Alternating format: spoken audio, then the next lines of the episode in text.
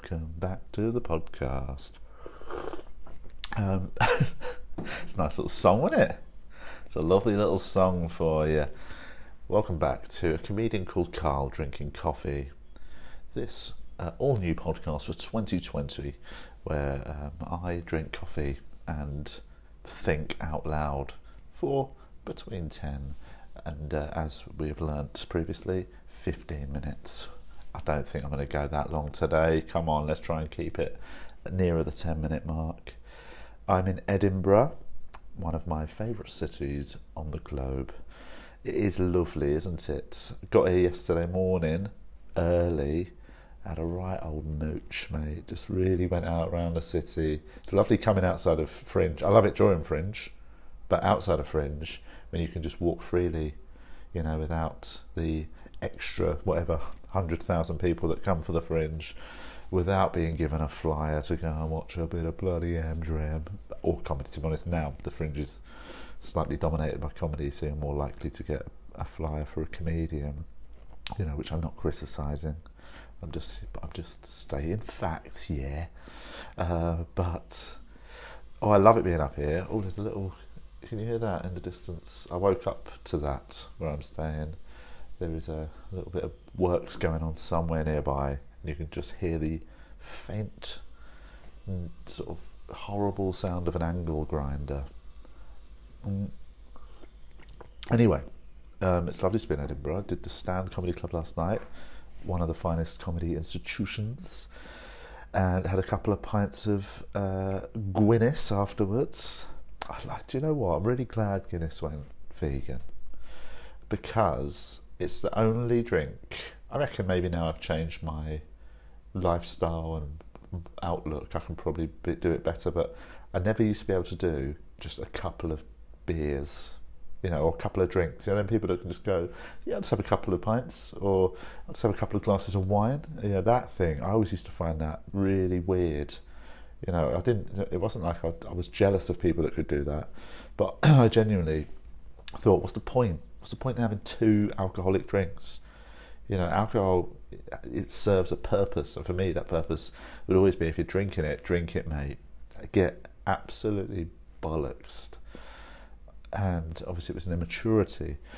But I was like, if you're not going to drink, just have you know have a soft drink. But then weirdly, I would say, as is often the case when we grow older and mature and evolve. Um, Guinness, have a couple of pints of Guinness, and it just actually feels like that is the correct amount of Guinness. You know, it's nice, it tastes nice, um, but you don't really want too much of it.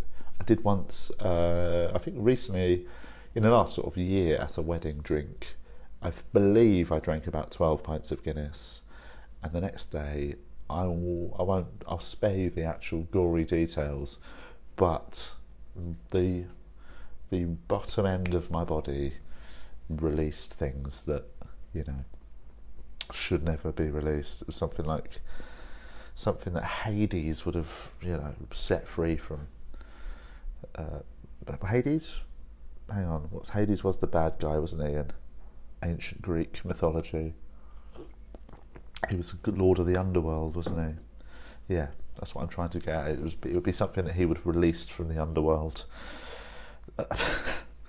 anyway, what I'm saying is actually quite like just a couple of pints of Guinness, mate. Um, that's probably why I'm slightly, you know, I've got, I've got a slight tone of uh, voice where you know you're like, oh, yeah, a couple of beers last night. I watched an amazing documentary yesterday in the bath. I've got to say, I know baths get a bad rap because of the water consumption, and quite rightly, but I don't have a bath at home. I've got a walk-in shower, as do most of us. It's technically a wet room actually, so stick that up your bumhole. And uh, it's uh, so when I a bath to me is a novelty. you know? Also, I I never liked them for years because I grew up in a, a little flat. My parents, you know, are not wealthy people. We grew up in a little flat that only had a bath. There was no shower or anything like that. So you know, baths were just the norm, and it was there was a little one of them bloody rubber tap attachments you could sit under if you wanted a quick wash. It was sounds like I grew up in the Victorian times, but yeah, we never had showers uh, in the flat, and basically, it's, uh, so when I you know grew up and moved out and became a man. Showers became like I felt they were a luxury for me. Showers were like posh people washing, you know. So I would, I really um, just prefer showers. But then, here we go. It's like the old Guinness revelation into my sort of early 30s. I reckon I started when I'd be away for a weekend gigging, be in a hotel if it had a lovely deep bath. Mate, run one, get in there. Yes, please. I'm talking 90 minutes to two hours. That's how long I'm sitting in there.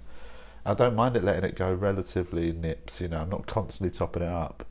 I'll let it cool, and then it gets quite old. Once it gets a little depth, just beyond the moment of cool, you're like, right, this is now starting to be a bit much, then you just top it up with a nice bit of hot water. Because I don't like when it's too hot in a bath. So you get out of a bath sweating. That's a weird feeling, isn't it? It doesn't feel like it should happen. Mm. But I got in the bath yesterday.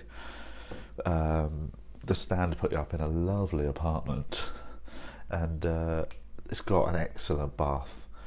Ran it, got in, watched a documentary called Three Identical Strangers, which I mean you've got to watch it. I know recommending a documentary is now like the most tedious, like twenty first century thing you can do. Uh, but it's it's it's absolutely fascinating. It's about three triplets uh, who were separated at birth and um, adopted by different families and then it's about them finding each other when they're 19 uh, purely by chance. One of them goes to college and everyone's like hey eddie. And he's just can't work out why everyone's calling him eddie. And then he just says to one of them i'm not eddie. And they're like yeah, come on mate you're eddie. And he's like i'm not. Um, and they, the guy can't believe it. So they call eddie. They're like mate we've, we've got we've got a version of you here. And they go to eddie's house and it's obvious they're twins so there we go. It's fun, exciting. They're all giddy, and then there's a photo of them on the newspaper. And then the third one sees his twins, his triplets, in the newspaper. And then it gets in touch. They become they basically became national celebrities for a bit in America in the like early eighties. And then obviously, as with any modern documentary, things take a turn for the worse. Uh, it I won't I won't uh, give you any spoilers because I genuinely think you should watch it. But it does get quite harrowing, and um, things are not as they seem. Oh, it's very interesting though. It's uh, I'm reading a book at the minute called "Not in Your Genes," which is about the nature nurture argument, and I think that I don't I didn't watch the documentary for that reason, but it's exactly about that. It's just it gets you right into, uh, you know, why each one of those triplets is the way they are the similarities and the differences. What's genetic? What is environmental? You know, it's like look at my bath situation. That's obviously environmental, isn't it? The reason I love a bath now, because uh, there was a period of my youth when it was just uh, it was rubbish, but then I had years of showers.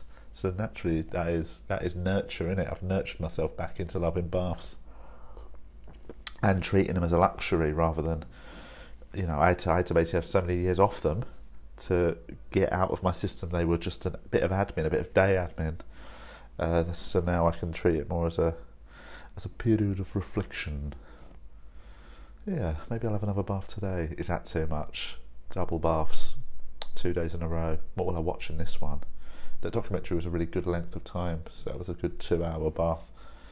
I think today maybe I'll not go too crazy. I might jump on a bike, ride to Portobello, have a look at the sea. It's always nice, isn't it? So I recommend that actually. It's always a bit of a it's a little life tip if you want it. I mean, you don't have to use it. You don't have to take on board anything I've said. It's, you could literally just be listening to this as a bit of background noise. Maybe you're on a treadmill. Maybe you're um, on a train. Maybe you're driving to work you know, what else can you do in ten minutes? Maybe you're um, having a having a frame of snooker. Who knows? But a bit of life advice from me, if you do want to take it on board, if you are ever near a body of water, a main body of water, not like, you know, you, I don't mind a, a man-made lake, you know, if you need it, but I'm talking like a good old solid big body of water, preferably the sea.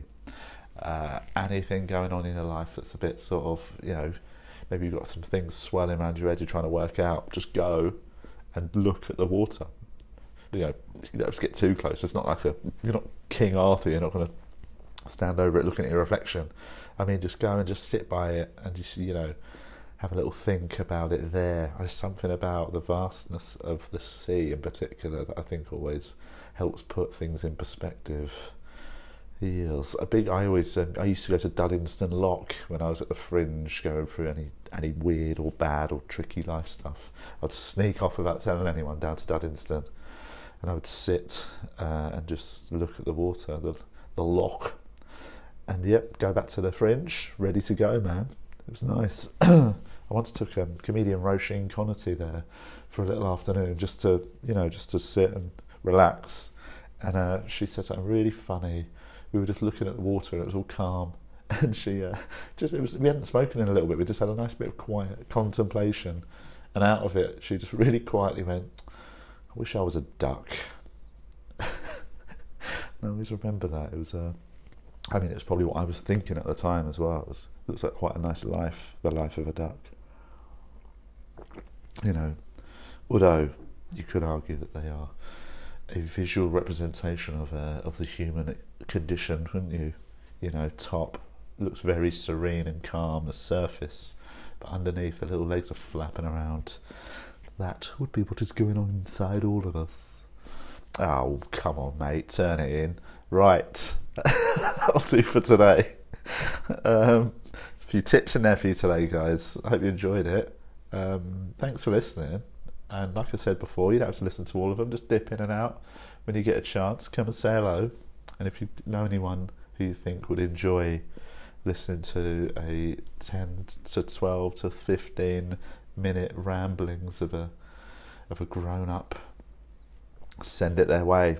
You know, if anyone you think is a bit stressed, maybe they're listening to stuff that's quite negative or toxic, you know, shouty, loud opinionated podcasts, and you're like, no, man, if you like podcasts, but you want one that's a little bit more of a remedy to that, have a listen to Carl having his coffee, mate.